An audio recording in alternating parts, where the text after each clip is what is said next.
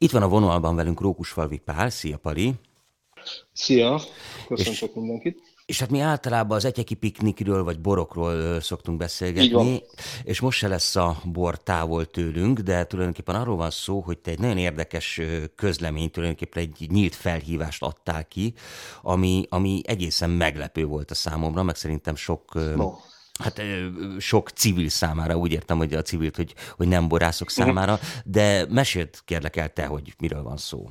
Engem is meglepett az, amikor tudatosult bennem, olvasom, látom, hogy bár van elég maszk, de állandóan szorul a helyzet, tehát viszonylag sok vidéki helyszínen nehezen lehet hozzáférni, és akkor jutott eszembe, nem nekem, hanem egy-két borász barátomnak, akivel beszéltem, hogy az a növényvédelmi maszk, amiket mi használunk a permetezéshez, gyakorlatilag megegyezik, ez az FFP3 a hivatalos neve, ugyanazzal, amit az egészségügyben is legbiztonságosabban lehet most a koronavírusnál használni, és azt a nagyon egyszerű dolgot próbáljuk összekötni, mivel nekünk a permetezési munkákhoz majd májusban lesz szükségünk ezekre a maszkokra, de úgy látjuk, hogy most eljutva a vidék minden részére vannak helyek, ahol, ahol jól jönne néhány ilyen steril maszk, hogy arra kértük az összes bortermelőt, ugye szőlészborászból 60 ezer termelő van ebben az országban, de ha kibővítjük a többi mezőgazdasági ágazatra, hiszen sok gyümölcsfát egyebet ugyanígy permetezni kell, akkor ez már egy százezeres nagyságrend.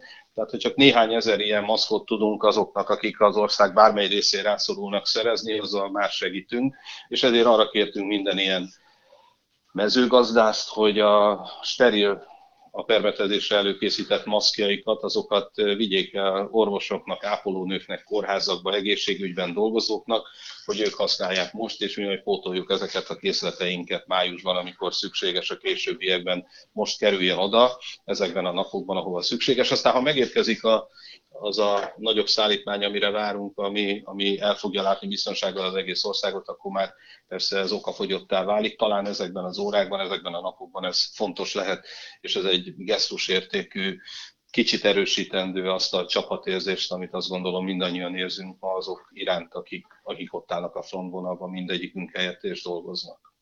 Hát ez egy zseniális kezdeményezés, és egyébként ez úgy szokott lenni a, borászoknál, mezőgazdaságban dolgozóknál, hogy, hogy betáraznak ilyen maszkokat, tehát nem úgy, hogy hm, le kell mennem permetezni, akkor gyorsan beugrom a, a, a boltba egy ilyenért? Tehát számoltok azzal, hogy, hogy ilyen van hát raktáron? Ez is, ez is változó. Nyilván, hogy sokfélék vagyunk, és van, aki az utolsó pillanatban szerzi be, és vagyunk egy páran, akik ezeket már előre beszereztük ugyanígy. Ez ugyanolyan, mint magát a permetezőgépet is, mi már télen előkészítettük a permetezésre, a traktorról lecseréltük a gumikat, és mint ilyet eljutottunk egészen a permetező maszkig. Mint mondtam, borászbarátaimnak jutott eszébe ez a gondolat, így csak mint a borászok borásza alapítója megpróbáltam a meglévő kommunikációs lehetőségeimin keresztül segíteni ezt az ügyet. Hogy vajon ebből a százezres nagyságrendből hány olyan gazda lesz, akinek van még, vagy aki nem használta föl, hiszen ezeket a maszkokat gondolom az elmúlt időszakban azért mindenki használja otthon. Tehát nyilván most azt kell nézni, mérlegelni, hogyha van valaki, akinek ezzel a gesztussal tudunk segíteni, akkor jót teszünk, hiszen az egész országban mindenhol folyik a mezőgazdasági munka, mindenki kint van a területeken, és mi arra kértük a borászokat, a mezőgazdászokat, hogy akinél ilyen létezik, ilyen steril, max fontos, hogy ez a maszk steril legyen, az feltétlen juttassa el valamilyen egészségügyi dolgozónak, akinek van erre szüksége, és ezt a saját tapasztalataimból mondtam, hiszen a családomban is vannak orvosok, egészségügyben dolgozók, akik, akiknek ez bizony nagyon jól jön. Hát zseniális ötlet szerintem, és, és, és hát nagyon kapacitálunk ezúton is mindenkit, hogy akinél van ilyen elfekvőben, az ossza meg azokkal, akiknek nincs. Pali, tudom, hogy nagyon-nagyon korai még a kérdés, de hogy egy kicsit vidámabb vizekre is evezzünk, lehet már tudni valamit az idei termésről, hogy ez milyen lesz? Hát most, most vagyunk kint a, a kötözéseknél, ugye a mezőgazdaságban a, per, a, elindultak a, a meccési munkák, azokkal mi már megvagyunk. Hát azt látni, hogy azért csapadékra szükségünk lenne. Én kicsit tartok ettől a napjainkban történő egyszer 20 fok, egyszer 3 fok, vagy mínusz 5 fok időjárástól.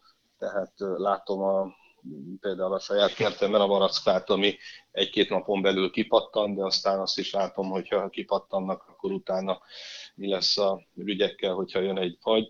tehát nem nagyon, nagyon az elején vagyunk. Egyébként kint a természetben dolgozni, ahol nincsenek emberek, ahol gyakorlatilag ott vagy a szőlőben, ez jó dolog. Ott mi biztos, hogy nem vagyunk egymástól két méter távolságon belül, hiszen gyakorlatilag dolgozni kell, az élet nem áll meg, és a több hektáros területeken azt gondolom, hogy elférünk mindannyian, úgyhogy aki teheti, az, az magának nyilván a saját kertjébe tegye meg ugyanezeket a munkákat. Itt a borászok azzal együtt, hogy mindenkit az otthon maradásra sarkalnak, emellett mi kénytelenek vagyunk kint a, a szőlőkben és a területeken dolgozni. Most van a legnagyobb feladat az előkészítésben, most indulnak a tavaszi munkák.